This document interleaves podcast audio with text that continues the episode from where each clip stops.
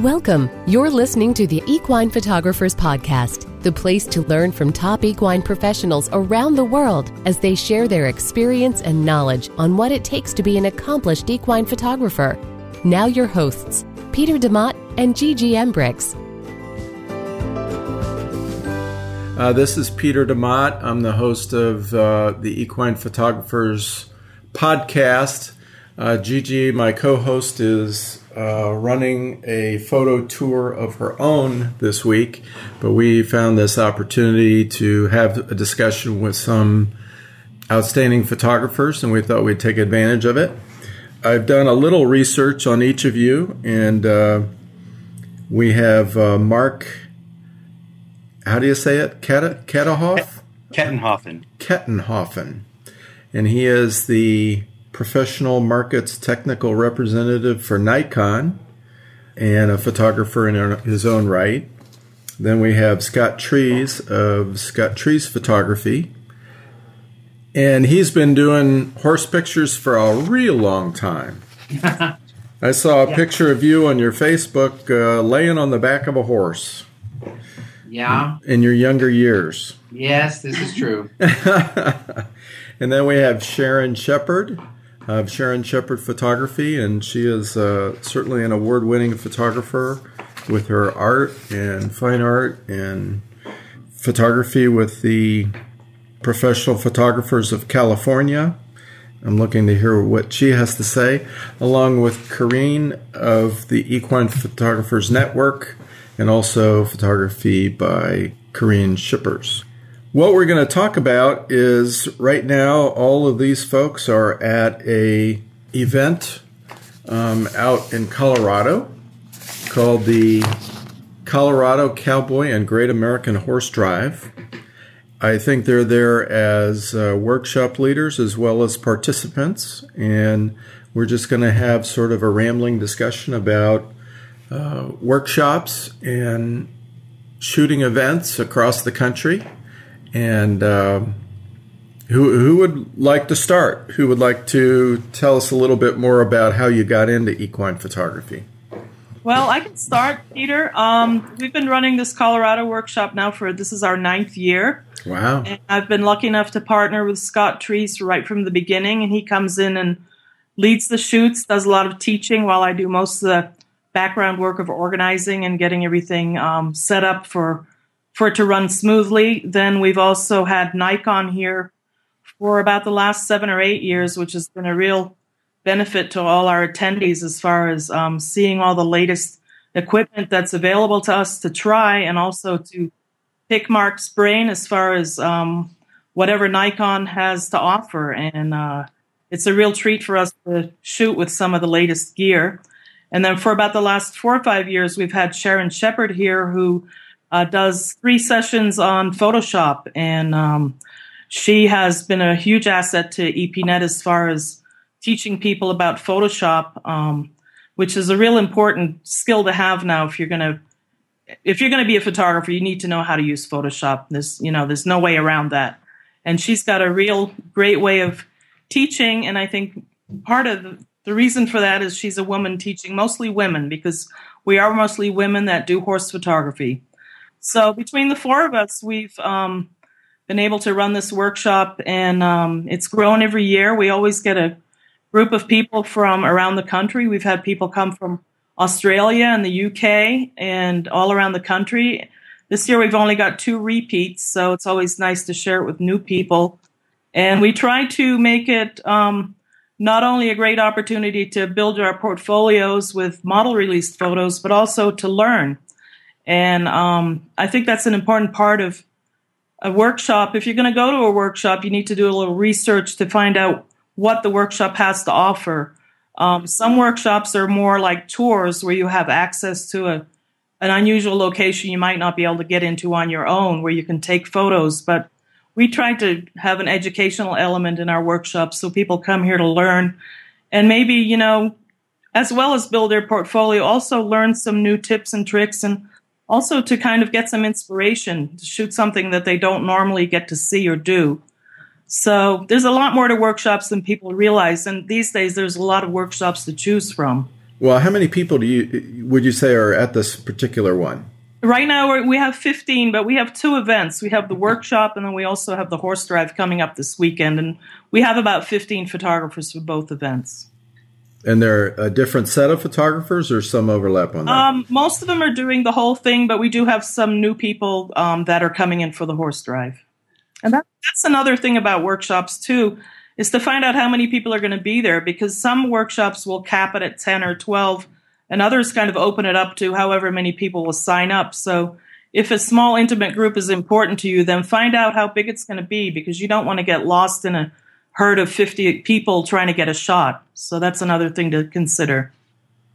Right, and and uh, one of the things that I've found at some of the workshops is that I really appreciate hands-on situations where I'm actually making adjustments and taking suggestions from group leaders or other photographers that are there. Um, Mark, what is your involvement uh, during the actual shooting opportunities? Well, most of the time when I'm here, um, what I try to help with is the technical aspect of it. Um, I've been behind a camera for about 35 years, so there's I pretty much made all the mistakes anybody can make already. So trying to teach them how to use their gear is pretty much the emphasis as far as what I do. I let Scott handle the creative side. He's been working with horses longer than anybody else I know, and is probably one of the best at it. So it's not much I can really add to that side, but the create the the actual um, technical side is what I try to focus on, and you know, lens choice or possible a camera choice, camera settings, and really kind of getting the participant more relaxed with their equipment in order to create a better image.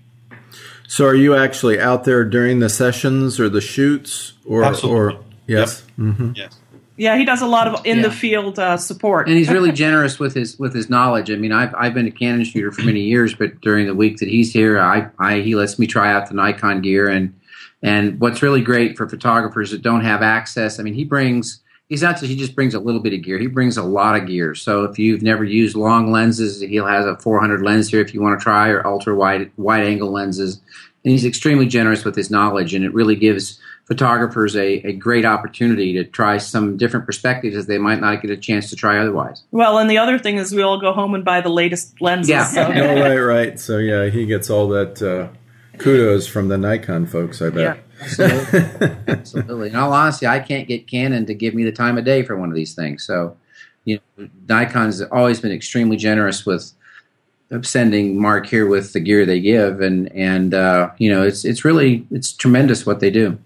So Sharon, what are the workshops that you uh, put out or discuss with the people?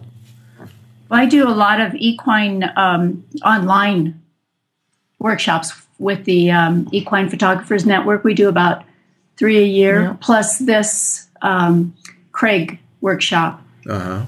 And I teach the Photoshop. And what I try to give my students is that really my classes are more than Photoshop. I try to show them how to create an image that's more of a fine art image because I have a painting background. So I approach my photographs more in a painterly way as far as composition and and adding a lot of depth to my images making the center of interest stand out as much as i can so there's more impact in it so that's also the part that i teach Uh, So at this event, what do you think is the thing that most of the photographers are gaining the most from regarding Photoshop?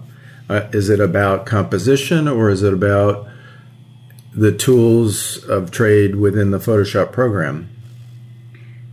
Well, I, there was a lot of new students to Photoshop this year, so they were, of course, learning new skills in Photoshop. But what I always hope to give my students, because you can get Photoshop in a lot of places, I always hope to give my students more about the composition and creating the image to be the best that it can be, and the the knowledge of what you need to do and why something um, isn't working in an image and how to make it work. I think that's what makes my classes different than a lot of other Photoshop classes because I go beyond just the Photoshop techniques that, like I said, you can get many, many places. And I try to tell them what to do to an image to make it better. Right. I see in your uh, portfolio online that you've you've certainly gotten your share of awards from various places, and uh, you know, so obviously you know what you're talking about. She's a phenomenal teacher. The, the neat part, I mean, I, have I've used Photoshop for a lot of years, but every time I come here, I learn something from her, and she's a she's a good teacher and she's a generous teacher. I mean, and I think that's the one thing all of us here really try and, and share our experience. And as Corinne said, I don't think all workshops do that. Um, we make a, a, a, concentrated effort to, um, yes, certainly provide a unique opportunity in terms of the subject matter that's here this week for the students to photograph. But more importantly, it's to, to help them learn um, and answer questions and explain why we do what we do and the considerations that go into getting a shot, and uh, to try and help them, you know, broaden their horizons and maybe change their perspective a little bit. So the the shooting that you've done so far, the, the horse roundups next week, is that right? Right. Yes, this weekend.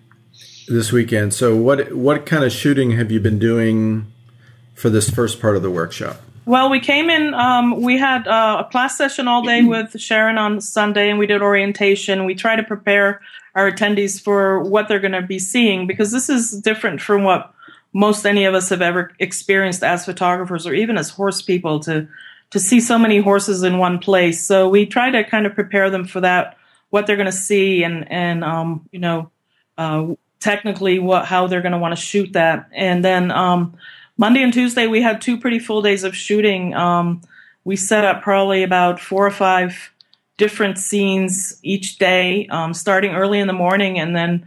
Um, pretty much going all day. We do t- try to take a break, but this year we were kind of challenged by the weather.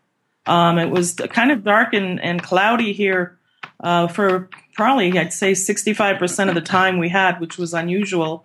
So, as equine photographers, we need to learn to um, work with the weather, you know, um, and that's a challenge, uh, especially, you know, when we're used to good bright light. So, it, it can be a little disappointing, but you know, as equine photographers, you, you don't have a choice. You have to shoot regardless. And um, unless it's pouring rain, we'll shoot. Last year we had horrible wind and we shot anyway.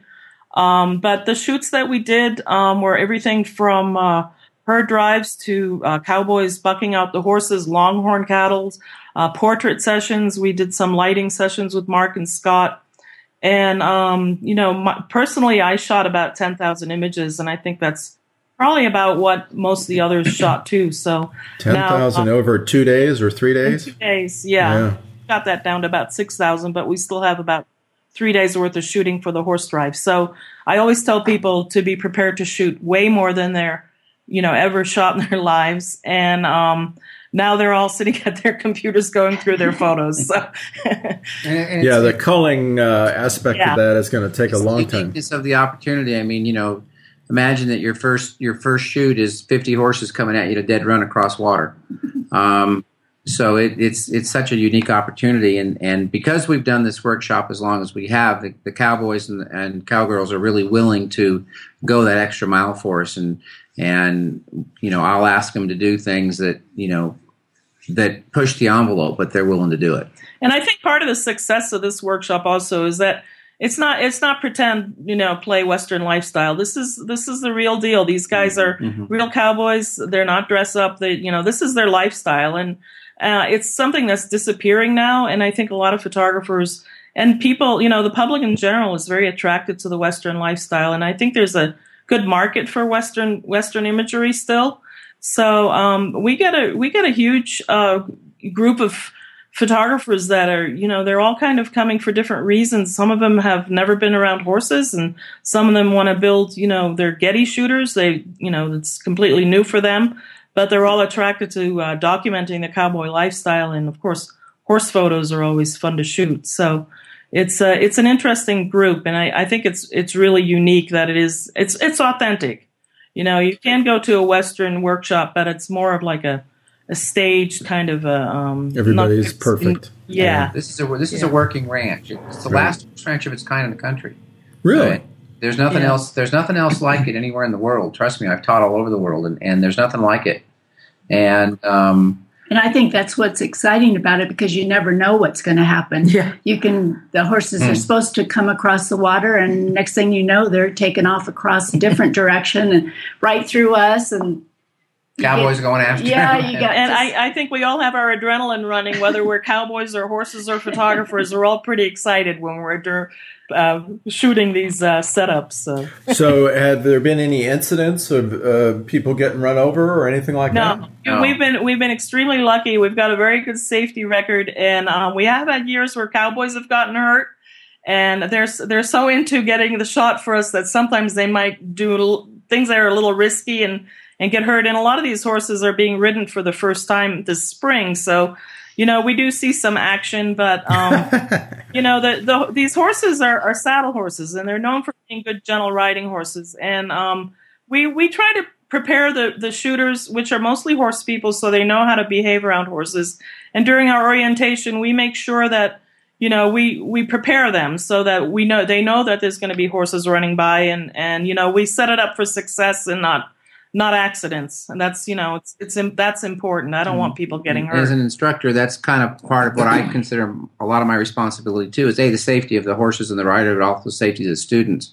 So we really really try and outline in my mind what could go wrong and and and plan for it. And uh, but as we said, you know, you can't. The only predictable thing about a horse is its unpredictability. So we might have a great idea as to where we want them to go, but as Sharon said, they might have a completely different idea about it. So, uh, but we've we've worked together long enough, and these these these are like Karen was saying, these are real deal cowboys. These aren't weekend riders. They they know what they're doing, and and they're good hands on horses, and and uh, so you know there's a calculated risk whenever you shoot a horse, but we try and take into every every possibility we can to provide as safe safe a shoot as we possibly can. I'm curious more about the uh, the participants as well. Um, you said there's some that are like stock shooters with Getty or something like that. Uh, you know, out of your 15 or 20 participants, how many would you say are professional photographers in one area or another? And how many are amateurs and don't anticipate doing anything else but amateur photography? It really varies from year to year, and we get a pretty good cross section of, um, you know, confirmed amateurs that will never go pro to full time professionals. Most of them are equine photographers. I'd say a small percentage will be people that are um, more mainstream type photographers that want to build their library with uh, equine and Western related images. And that is one thing that's important when you are um, people that are seeking to go to a workshop to do some research to see, um, you know, if they're, they are able to build their portfolio and if they're going to be able to get model releases and property releases because not all workshops do. And um, Yeah, I had that experience. I went to a workshop expecting to be able to use the images, Right. and uh, they were not happy with me doing that. Yeah, yeah, and, and that's kind of the the responsibility of the participant. But sometimes, you know, they're a little naive and they think that everything they shoot they can is their image, and sometimes there are restrictions on image use. So that's something that I think, as an organizer, you need to make that clear on your on your Materials, right? but sometimes people don't read or they don't understand. So there's a lot of workshops out there, and not all of them are going to give you full rights to the images that you create. So um, this workshop is a you know completely released event. Although during the horse drive, we don't get model releases for everybody because there's too many people. But for the workshop itself, everything is is fully released, and a lot of these images have gone on to do very well for people uh, as fine art and as stock and editorial and there's huge potential in in just being around the horses because it's just photo ops everywhere you know it's just the the composition and the lines and the the patterns of all these horses and also the behavior and, and the cowboys working and it's just a lot to shoot so i think that you know if you are looking to build your portfolio as you know part of your business and it's worth the investment to go to something like this but do do your research so that you know you know what your rights are with the images Right. So, eh, you know, if I was there, I think I would probably end up wandering off and taking some pictures here and there just at random. Uh, do you allow that, or Yeah, uh, we don't. We, we have a structured setup. I mean, there are certain setups that we're going to do with the horses based upon the timetable we have, and the, so we let the wranglers know. I mean, this there's a, there's a lot of planning that goes into getting these horses ready. It's just not that we walk out there and there they are.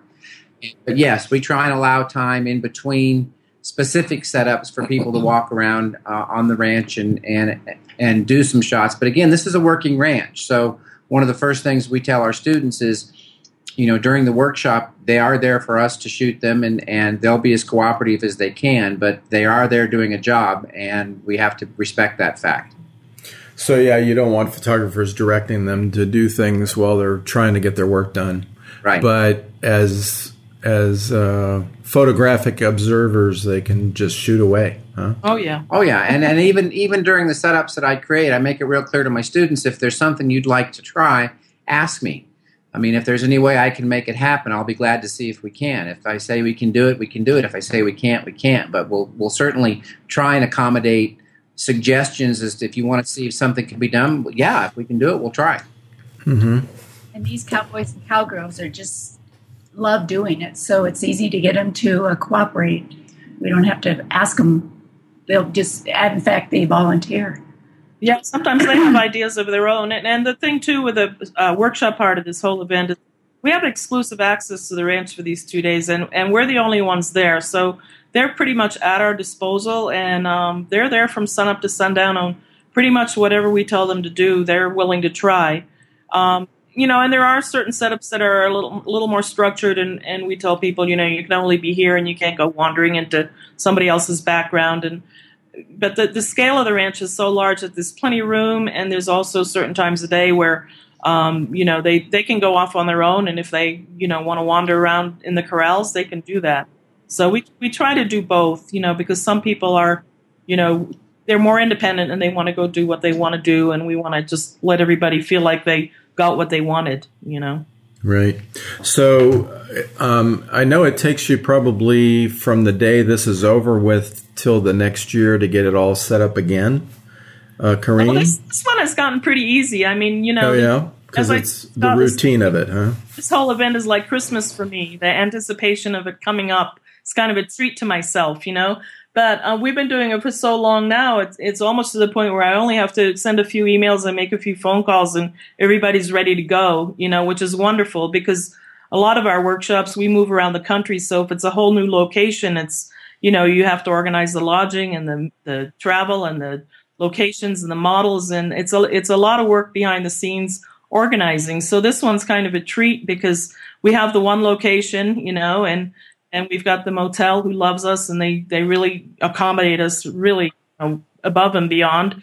And so this one is, um, you know, this year we ran into a little bit of a snag because the the steamboat airport is closed for runway repairs, so people had to make arrangements to drive in from Denver. But we we try to send out group emails and hook people up, and even before the event, you know, people are already making connections with each other and making arrangements, and um, everybody got here, and uh, it's a it's been a fun group this year.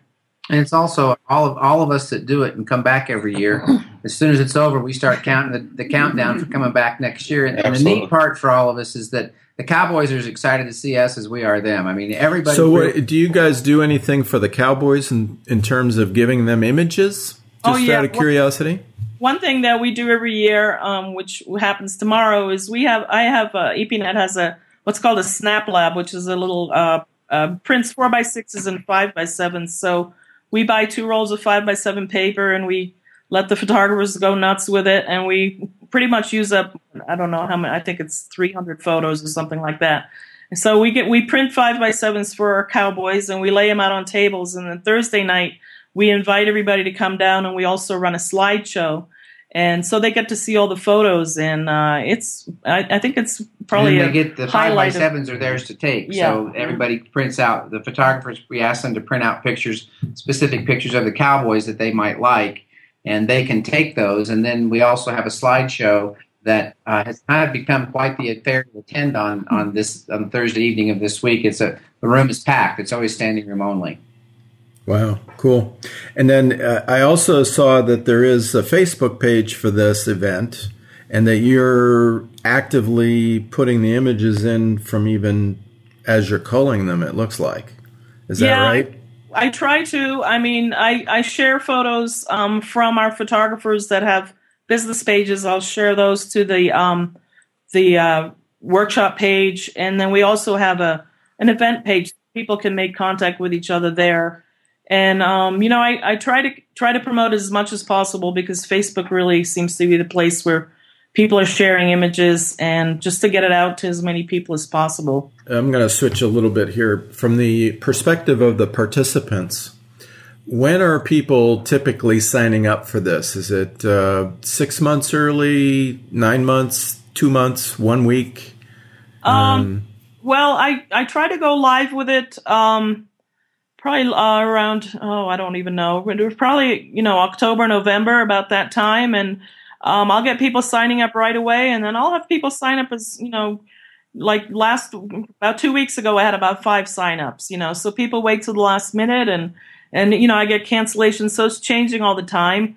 Um, we have a lot of people that have been two, three times, and I find a lot of people come for one year and they're a little overwhelmed by it, and then they'll come a second year and they'll have more of a plan of how they want to approach it, you know, because it's it really is a it's you know a sensory event, you know, and a lot of people get a little overstimulated and, and you know they kind of I think they kind of uh, stall. You know? Yeah.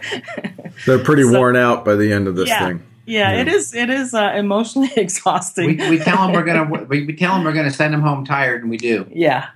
I can imagine. I can imagine. Get their money's worth, though. Yeah. Mm-hmm.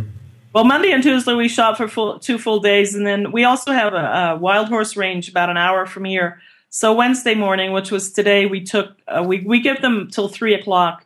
So they can you know they can sleep or they can work on their photos. They can go to the sand wash or they they can do their laundry or you know whatever have some alone time downtime and then sharon had another photoshop session this afternoon. And um, it kind of gives them time to to uh, decompress because it is a very intense two days of shooting. And it's the kind of shooting that nobody ever normally does you know. I mean as horse photographers we might do portrait sessions or horse shows but um, to shoot you know hundreds of horses and and these big epic setups it's you know it's it is visually very stimulating and you you kind of go to bed dreaming about it and you wake up in the morning ready to go again and uh, it's uh, it's exhausting in a good way. Mm-hmm. right so sharon um, the do you get a lot of questions about the art that you do i mean because i saw you did a lot of painterly type stuff um, and uh, you know the Photoshop. Obviously, you can take, let's say, a drab image and make it spectacular, as long as the composition is there. Um, sometimes you can do some pretty fantastic things. Well, one or, thing that Sharon does is she um, she goes and she points at the sky and says, "You guys take pictures of these clouds because we're going to use these in our photos." So, yeah. yes she gets you thinking a completely different way. yeah, it's amazing. I'm, everybody else is shooting the horses, and I'm shooting the everything else. But uh, and so I textures I and backgrounds. Oh yeah, yeah. yeah. And, and I tell them, you know, shoot the horses, but then wait till they go by and then shoot the landscape because you you may have a person in your photograph, and it's easy to take them out if you just shoot the landscape. So we talk about that, and then we've had some weather this year where we didn't have any sun. And so one of the things that I did, I, I saw a location where we were driving back uh, from the in the truck, the back of the truck that I thought was really great. It had really wonderful leading lines. And so we, we went back there and took some photographs. So I worked that up to show them what I meant and how I did that and what the vision that I had when I saw the location and how, how I could make it uh, an image that I could probably sell for a lot of money because it was a more of a fine art image. So we went through step by step, layer by layer, what I did. Yeah, it's good stuff. Yeah. yeah. I, I, think that one thing that um, I think all four of us kind of um, try to instill in the, the participants too is is not just to take the photo, but the whole creation of an image from beginning to end, you know, and, and not just we can, we can go and shoot all these wonderful photos and then they're on our computer and what are the next steps? in Photoshop and cropping and, and just little tweaks in Photoshop and the whole presentation and, and then the possible market. A lot of a lot of different factors go into creating these images and we want to get people thinking about that. You know, yeah. What are some of the markets that are available for these types of images? Everybody should talk about that one. Yeah, I we see a lot of uh, photos doing really well in uh, different art competitions. Um, I've sold some, uh, actually, a number of uh, catalog covers with the horse drive photos. Um, these images have a lot of lot of marketability, and I think they've got a long shelf life too. Yeah, magazines are always looking for stuff. I mean, the, the Western market, there's always people looking for stories, and and um, you know that's kind of been my my route has been more the editorial aspect of it and the fine art um, selling selling. You know, tell me tell me about the editorial aspect of it. I'm not sure I understand. Well, yeah, for example, uh, you know, I uh, Horse and Rider wasn't it wasn't Horse and Rider. It was Western. Or One of the Western Horseman. Western Western Horseman has, has bought some stuff. Uh, one of the other Western magazines. I'm drawing a blank on their name right now. Uh, um, so, uh, what kind of story do you put with the pictures? Well, I, no, they're just looking. I just they're just looking for Western stories to fulfill either their, their stories that images they're writing, to Im- images to go with the Western lifestyle. Oh, okay, I see. And another one of the images that I shot at the, at the workshop, I entered in a Cowboys and Indians photo contest and won. Uh, and so, um, you know, there's the, the, nice part about it with the as Corinne has structured it with the property releases and the model releases is that if you have a chance to sell the shot, you can make some good money uh, you can certainly earn back your um, your your fee for coming here. And um, so you know the, the market for the Western work is always is always good. I mean, people there's a lot of there's a lot of different uh, outlets looking for those kinds of things. And also in the Cowboys and Indians um, photo contest, as Scott said, uh, there's always a number of photos from this workshop that that do well in that contest.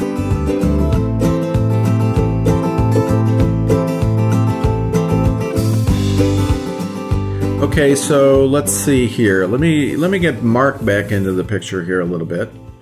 And uh, what do you do with your images from this event? Well, working for a corporation, my images tend to be a little trickier uh, to work with those. It's most of the time I'll use those for internal teachings or possibly even another um, a class that I might be doing in another part of the world. But I would I would like to say probably the main reason that I'm here is not so much to capture the image, but help the participants get the best image they can. Working for Nikon Professional Services, um, all of us are photographers.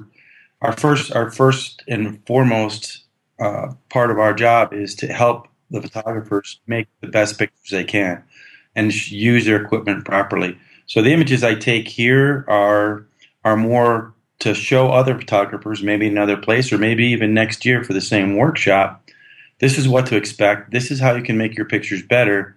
And all four of us are going to help you do that. And this is how we're going to do it. So it's not, not, not so much about my images and how I'm going to use them. And Scott, would you say that's the same with you? Is that you're out there helping instruct people, or are yeah. you taking as many pictures as they are? No, I don't.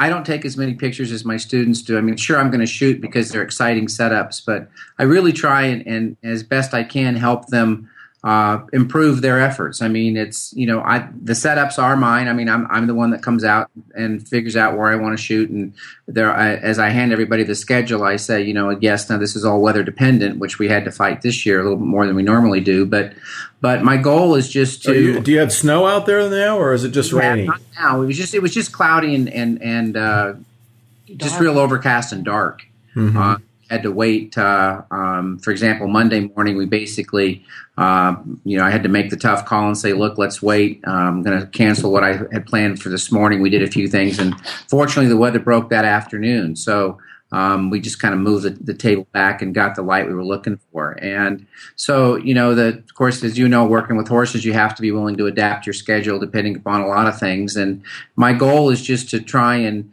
and set things up and, and explain why I might be using a certain location, why the lighting is, is important, discuss exposures, discuss, make suggestions for, for lenses to take for the shoot, um, kind of suggest places to stand and, and, but also encourage them to look for their own, their own view and their own interpretation of the scene that might be set up for them in front of them. Mm-hmm. I'm just envisioning this, and there's lots of cowboys, and there's lots of horses, and there's ranch buildings and barns and pastures and all that sort of thing.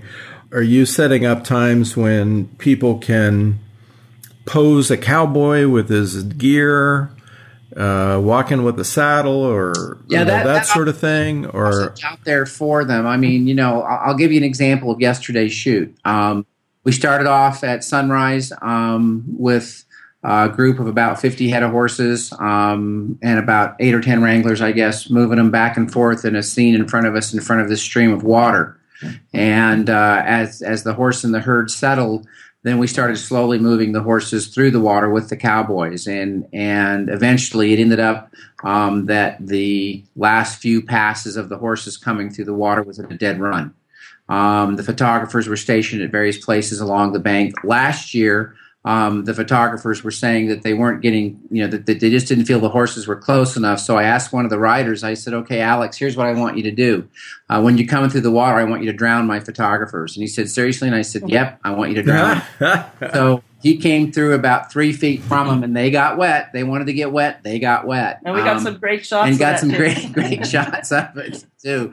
So, you know, we, we did that. Um, we went from that to, um, a some work in the corrals. We had horses. Um, the cowboys were would uh, working down one of the lanes. The cowboys would run four or five or six horses down the lane in various areas that the photographers could shoot low angle, long uh, long angle if they wanted, wide angle if they wanted to. Um, uh, we went from there. Uh, we shot a stagecoach in the afternoon. Um, wow. We went back into. So another, is that like uh, how many horses in the rig? Four, four in hand. Uh huh. Uh, then from there, we went back to another location that we found with a team of pack horses, and and uh, we've got some uh, some of the cowboys here are real uh, avid historical gun collectors. So we tried to create a scene that looked like uh, bringing West, out yeah. horses laden with gold, with uh, guys guarding them, and went through there. And then we ended the afternoon with taking horses back into a really pretty open. It's real green this year. They've had a lot of water this year, so rain. So took the horses back uh, in uh, oh again about 30 head of horses uh, started the photographers up on a hill shooting down this gorgeous valley and working the horses back and forth and then brought the horses up the hill to the photographer uh, photographers had them wait got in the trucks took the photographers down to the bottom of the hill. Wow. On silhouettes. And so uh, just another day at the office yesterday you know? Yeah that's quite a busy that, day. Yeah but that's the kind of stuff we try and do for them uh-huh. And um, you know the challenge uh, for me photographically is trying to find um, different views of a place I'm very familiar with, and and I'm trying to find new and exciting shots as a result of it. And I also think that this whole workshop, for me personally, and I think a lot of other people too, is a, a chance to kind of leave the world behind for you know a week to ten days, and and you know there's a lot of a lot of bad things going on in the world, and here we're in you know a very remote area of the West, and and I think people kind of get together to enjoy the horses and, and each other and, you know, leave their devices behind and leave the world behind for a little while and just enjoy maybe what it used to be like 50 or 100 or 200 years ago and, and kind of a lifestyle that's disappearing now, you know, and we're really kind of um, the lucky ones to be able to document it and, and see that it, that it is still alive and be able to share with other people. Yeah, you don't see people checking their cell phones and text messages and you know everybody just gets out there for the day and like Corinne says you just get lost. And for a lot of us and I think everybody here I mean I know for me and, and it, it's been a life changing event. I mean it just really? opened, oh yeah. I mean I grew up in the show horse world. I've show horses for four decades and to get to be around horses just being horses and and especially to be around this many horses. I mean one year uh, the drive had 1200 head of horses. Wow. How many this year do you think? Uh, they think about six. Yeah um, six to eight.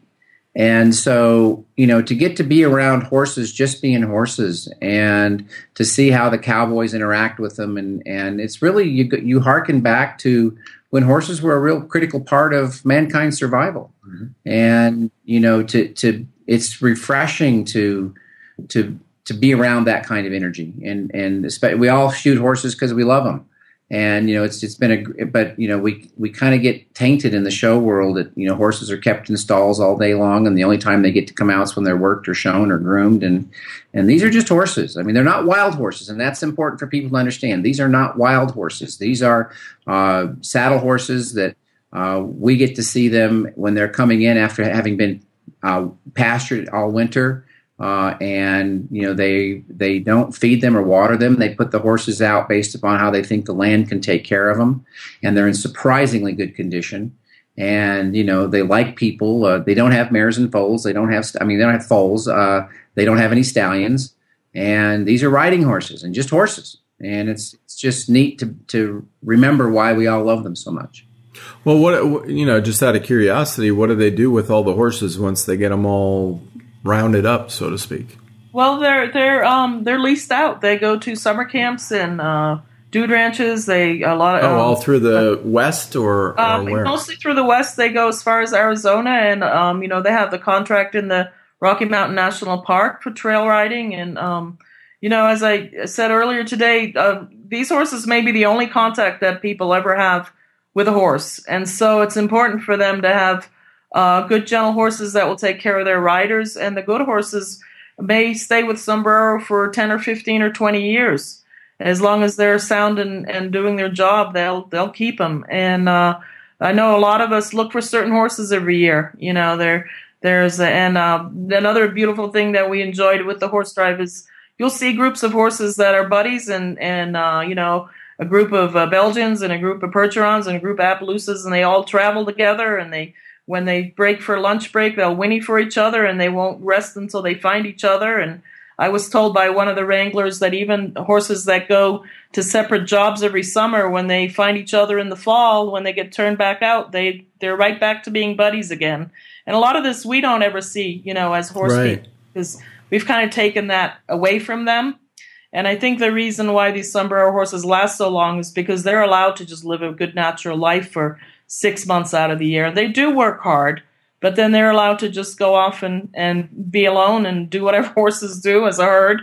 And I think it keeps them, um, you know, mentally sound. I think, it, and that's that's the part that I think a lot of a lot of people are are, um, you know, they're they're depriving horses of of being just the way horses are supposed to be. hmm And that's really refreshing for a lot of us to see. And you know, a lot of these photographers that come to this are come because they love horses, and um, it's really a, a really refreshing thing for them to see that horses still live this way.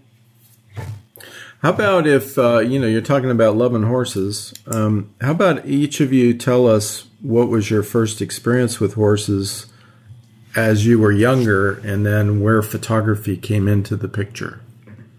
Well, my first experience was a pony named Tiny Timber that used to kick the crap out of me, and um, but he was he was a miniature horse, and and you know he was um, uh, I was I was born in a horse family. I mean, my mother had world champion saddlebreds, and my brother had quarter horses, and so I'd never known a time in my life I didn't have horses.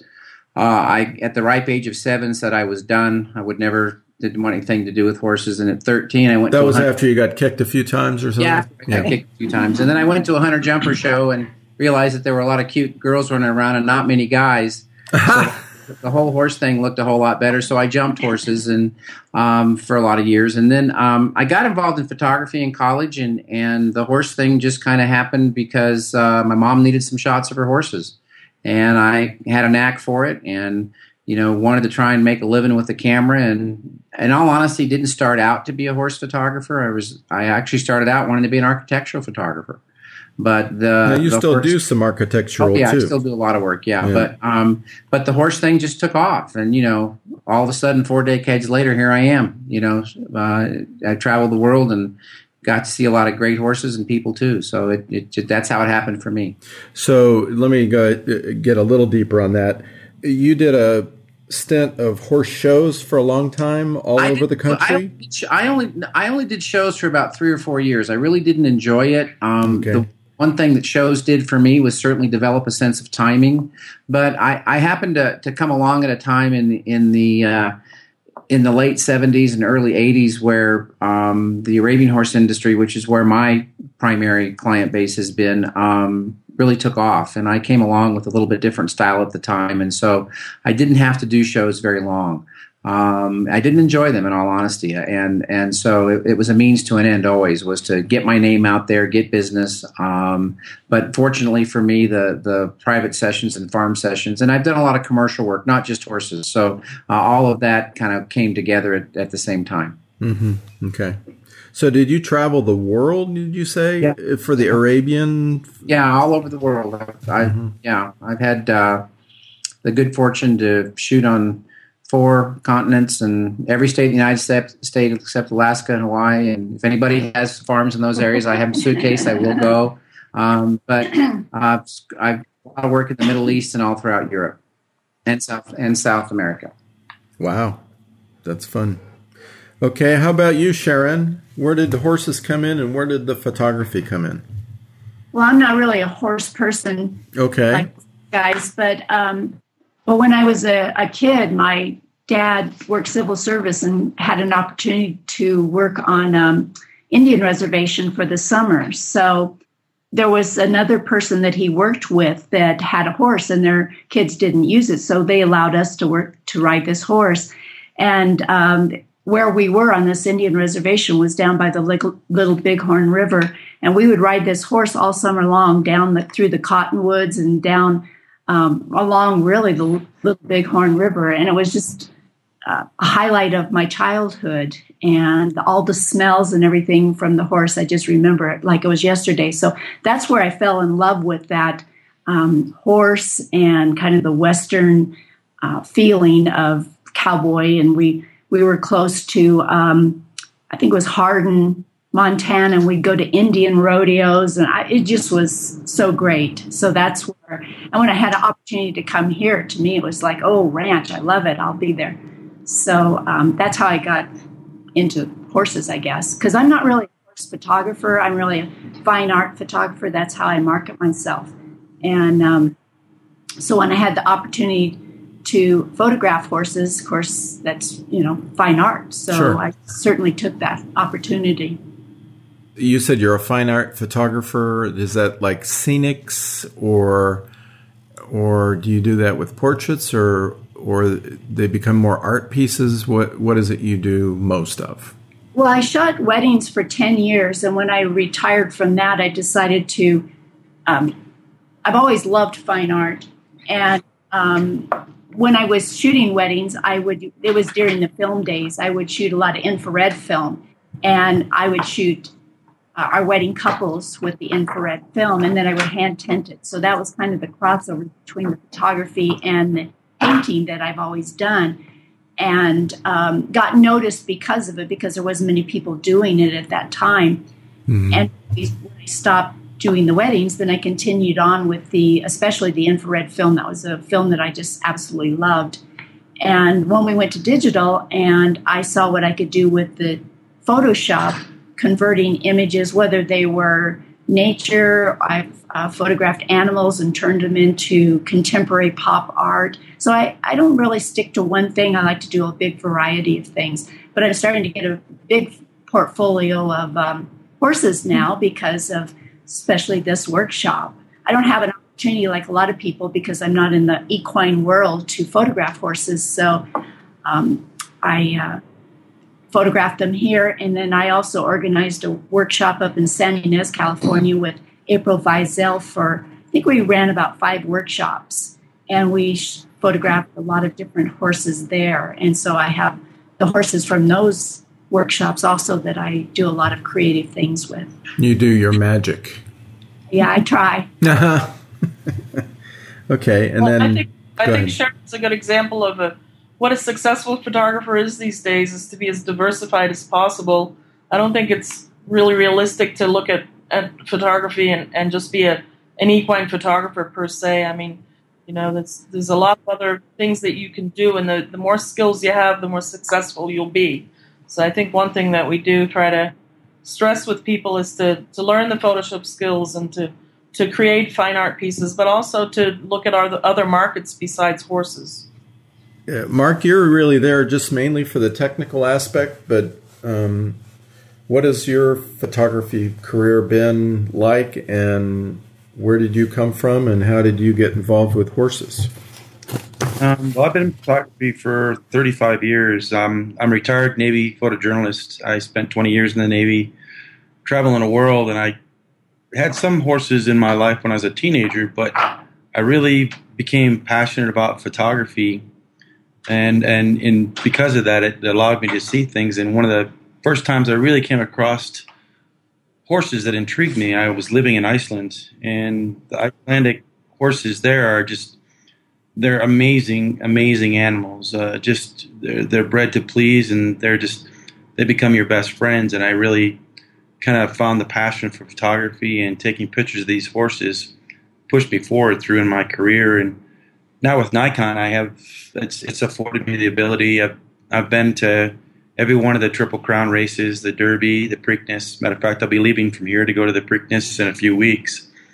So this is a, a natural combination of, of the passion for these amazing animals and and photography, and and uh, for me, I work with a lot of pros in photography through through the, the, the horse races and so forth. But it, what's amazing here is the people that come to this workshop not only have a passion for horses, but a passion for photography, and they feed off of each other, and mm-hmm. it feeds me. So when I leave here, your um, your your cup is full, huh? Absolutely, and it's mm-hmm. it's not just it's not just the horses. I mean, certainly that's an amazing part of it, but it's it's you know everybody here that's that's working this workshop, the participants, uh, and and the cowboys and the cowgirls. I mean, I've, I've become friends with a lot of these people that I, I stay in touch with throughout the year. We know what's going on with their family, and it's it's amazing that it's it's the horses and the photography that bind this family together. And it's and it's an amazing experience. So, Corinne, what what would be uh, your recommendation in terms of keeping in touch and learning about these opportunities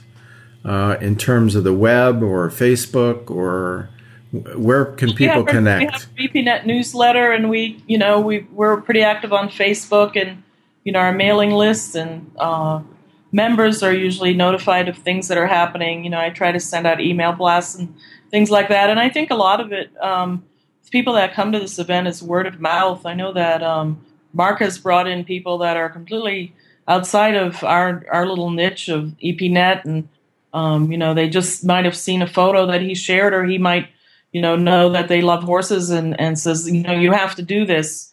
Um, and you know, there's a, as I said, there's a lot of workshops to to pick and choose from these days, and so we try to make this a really unique and special event. And um, you know, people are competing more for workshop dollars, and um, this one, you know, I think it'll be here as long as as long as we can fill it, and as long as they keep uh, running the horses. And they've been doing this now for over 50 years, and um, people come from around the world not just to photograph it, but also to ride in it.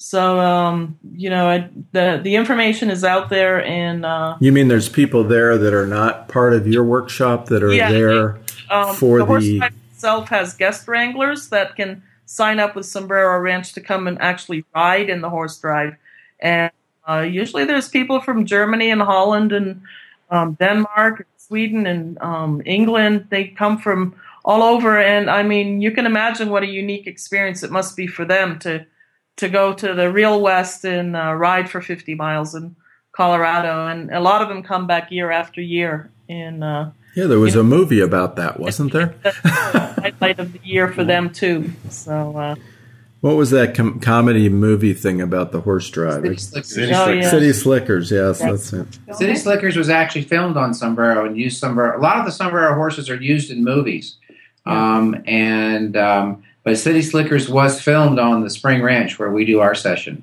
Cool. Yeah, we have some very interesting characters over the years. Oh gosh, yes. so, is there anything else anybody wants to share before we go ahead and close up? I think I think you know, as, as Corinne said, I mean, certainly we're proud of this workshop, and Corinne does a phenomenal job of, of organizing it and bringing everybody together. But you know, if if you want to learn, just uh, make certain that the workshop you want to go to is going to offer what it is you want to learn. Do a little research. Don't just assume that you know it's going to give you what you want. Make certain it's going to give you what you. Find out. Ask some people that have been, or find out what you're going to get for it when you actually go. As she said, some teach, some don't. You know, and and that's and some provide you access, some let you. Um, you know, use the pictures, some don't. So kind of figure out why you want to go and, and go. So uh, I did email all of you a couple times, and if you wouldn't mind uh, sending me back your links to your websites and couple samples of your equine work, we're going to be uh, starting a equine photographers podcast website, and that's where I'm going to put show notes and links and things like that. So anything you can send me would be great. Great. And uh, if you just uh, if you have some images you want to share, you can put your copyright notice on them and just size them for the web, and that would be perfect. Be sure to send us the link when it's up so we can put it on our pages. Yeah, I will certainly do that. And thank you so much for attending and participating in this uh, podcast. Thank you, Peter. Bye, yep. Peter. Take care. Bye bye. All right. and have a great uh, rest of the workshop. We will. Okay, we'll see you later. Bye. Bye. Thanks for joining us for the Equine Photographers Podcast. We hope that you were inspired to grow and improve as an equine photographer by listening today. Join us for the next episode to learn, grow, and be inspired as we interview some of today's outstanding equine image makers.